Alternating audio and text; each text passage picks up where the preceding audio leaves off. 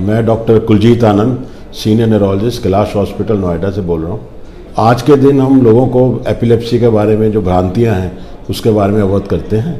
Epilepsy जिसको कि हम मिर्गी का दौरा या शीजर डिसऑर्डर कहते हैं बहुत ही कॉमन डिसऑर्डर है।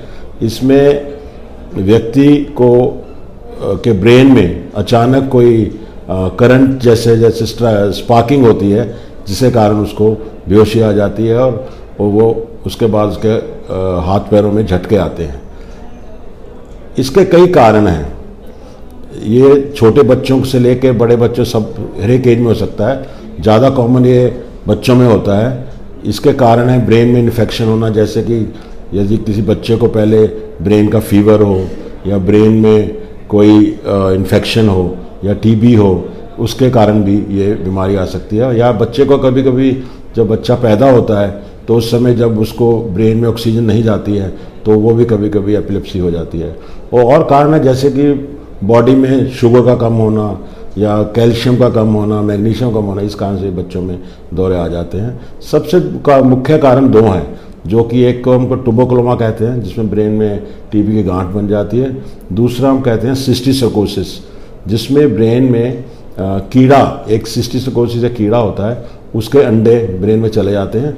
जो ब्रेन के टिश्यू को इरिटेट करते हैं और उसका रूप, एपिलेप्सी का रूप धारण कर लेते हैं। तो बड़े लोगों में जैसे कि व्यक्ति 50 साल से ऊपर हैं, उनमें जैसे स्ट्रोक होता है तो उसके बाद भी एपिलेप्सी हो जाती है और या ब्रेन में ट्यूमर हो, उसमें भी एपिलेप्सी के लक्षण आ जाते हैं। तो ये ये तो बात हुई एपिलेप्सी क्या है और इसके कारण क्या हैं। तो इसको कैसे डायग्नोज किया जाता है? सबसे पहले हिस्ट्री बहुत इंपॉर्टेंट है। एक अच्छी हिस्ट्री लेना बहुत इंपॉर्टेंट है, क्योंकि ये जो, जब भी किसी व्यक्ति को दौरा आए तो अपने जो स्मार्टफ़ोन है, उसको यूज़ कीजिए और तुरंत उसका वीडियो बनाइए। क्योंकि यदि वो वीडियो बनाएँगे तो हमें उससे बहुत सहायता मिलती है पता लग जाता है कि ये किस तरह का दौरा है। क्योंकि दौरे खास करके दो तरह के होते हैं। एक तो होता है फोकल जो कि एक, किसी दिमाग के, एक हिस्से शुरू होता है तो ये कभी कभी एक हाथ झटकना होता है या फिर पैर झटकना होता है, या हाथ में कुछ करंट जैसे चलने की होता है। और दूसरा होता है जर्नलाइज्ड जिसमें व्यक्ति तुरंत बेहोश हो जाता है। तो बच्चों में एक दौरा होता है एब्सेंस सीजर उसमें बच्चा थोड़ी देर के लिए खो जाता है तो आँखें झपकता है, खो जाता है। ये दौरे दिन में पचासों बार होते हैं तो उसको एब्सेंस सीजर कहते हैं। और एक होता है बड़ा दौरा, जो कि जर्नलाइज डिसीजर कहते हैं। जिसमें व्यक्ति हाथ पर झटकता है और उसका जवान कट सकती है और या यूरिन भी निकल सकता है। तो हिस्ट्री बहुत इंपॉर्टेंट है। यदि आप वीडियो इसका बना लें, डॉक्टर को बताएँ, दिखाएँ, इससे बहुत सहायता होती है। दूसरा, हम कुछ टेस्ट करते हैं, जो कि ई जी टेस्ट है। हार्ट का ई सी टेस्ट होता है। इसी तरह ब्रेन का ई जी टेस्ट होता है, जिससे पता लगता है कि दिमाग के किस हिस्से से स्पार्किंग या दौरे शुरू हो रहे हैं। और दूसरा, हम सी टी आर एम करते हैं। जिससे पता लगता है दिमाग के किस हिस्से में खराबी है, किस हिस्से में ट्यूमर है, किस हिस्से में कोई गांठ है, किस हिस्से में कोई, या सुकड़ गया है हिस्सा तो उससे पता लगता है। मैं doctor Varun Bhargava, senior consultant neurosurgeon, आज आपसे मिर्गी या एपिलेप्सी के संबंध में बातचीत करूँगा। ये ऐसा नहीं है कि कोई दुर्लभ विकार है। लगभग आठ परसेंट पॉपुलेशन में किसी प्रकार की मिर्गी हो सकती है। मिर्गी अनेक प्रकार की होती है, जैसे डॉक्टर कुलजीत आनंद साहब ने बताया ज़रूरी नहीं कि उसमें उसी तरीका कई बार हमारी मांसपेशियाँ ढीली पड़ जाती हैं सिर्फ़, कई बार हम कुछ देश के लिए बेहोश हो जाते हैं, कई बार हम होश में रहते हैं, परंतु कुछ मांसपेशी अलग से फड़कने रखती है तो अनेक प्रकार की एपिलेप्सी होती है।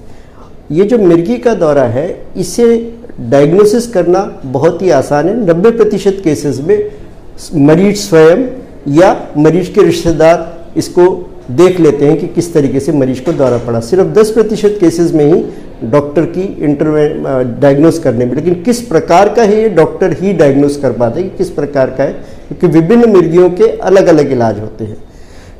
कुछ जो भ्रांतियाँ हैं समाज के अंदर कि ये संक्रामक होता है, ये संक्रामक नहीं होता, एक से दूसरे को एपिलेप्सी नहीं लगती है। दूसरा ये कि माता पिता से बच्चों को एपिलेप्सी आ जाती है, ऐसा अनुवंशिक 90 से पचानवे परसेंट केसेज में नहीं होता है। यानी माँ बाप के अगर मिर्गी के दौरे आते हैं तो ज़रूरी नहीं कि बच्चों के अंदर ये आए।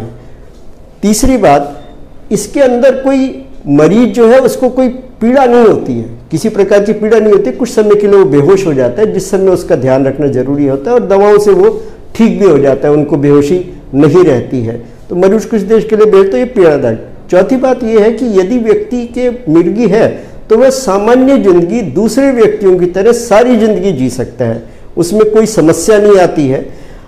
जब हम लोगों को न्यूरोसर्जन को देखना होता है तो कई एपिलेप्सी ऐसी होती हैं जो एपिलेप्सी दवाओं से कंट्रोल नहीं होती। यानी ये एक इलेक्ट्रिकल एक्टिविटी होती है ब्रेन के अंदर, जिसको हम दवाओं से आमतौर पर कंट्रोल कर लेते हैं। यदि वो दवा से नहीं कंट्रोल होती तो हम उनको सर्जरी के द्वारा भी ठीक कर सकते हैं। जैसे अगर यदि ट्यूमर है तो उसे हम निकाल दें। एपिलेप्सी खत्म हो जाती है। इसी प्रकार कोई फोकस है जिसको हम देख सकते हैं आज के द्वारा एम में विभिन्न प्रकार के एम होते हैं, जिसमें हमें पता लग जाता है कि फोकस कहाँ है। उस फोकस को निकाल दे तो खत्म हो जाती है। अगर ट्यूबरक्लोसिस है, उसका इलाज कर दे तो खत्म हो जाती है। अगर कोई फीवर आ रहा है, बुखार हो रहा है, उसकी वजह से एपिलेप्सी तो कुछ समय के लिए है, वो खत्म हो जाएगी। यदि आपके डायबिटीज़ की वजह से शुगर कम हो गई है और उसकी वजह से आई तो शुगर ठीक होने का तो ये नहीं है कि अगर आपके एक बार मिर्गी का दौरा आ गया तो आप मिर्गी के मेरी सारी ज़िंदगी को बन गए। तो मिर्गी खत्म भी हो जाती है और ये पीड़ादायक नहीं होती है। आजकल इतने तरीके की ब्रेन के अंदर सर्जरीज आ गई हैं, जिससे हम बहुत सारी एपिलेप्सी, जो पुराने समय में आज से 20 वर्ष पहले हम सिर्फ़ दवाओं से ही कोशिश करते थे, उन्हें हम ऑपरेशन से बिल्कुल ठीक कर देते हैं, क्योंकि हम फोकस को पकड़ लेते हैं कि किस जगह पे है। तो इसलिए एपिलेप्सी हो, मिर्गी हो तो एक जो सोशल टैबू है बना हुआ कि हम इस, ये तो मिर्गी का मरीज़ हो गया। ऐसा कुछ भी नहीं है। एक सामान्य बीमारी है, ठीक हो जाती है, दवाइयों से और ऑपरेशन के द्वारा हम ठीक कर सकते हैं। आप, यदि इस प्रकार की है तो किसी झाड़ फूंक या किसी दूसरी उसमें न पड़े और तुरंत न्यूरोलॉजिस्ट और न्यूरोसर्जन से संपर्क पर करें और आप लोग स्वस्थ रहें और मिर्गी को देख के घबराएँ नहीं। धन्यवाद।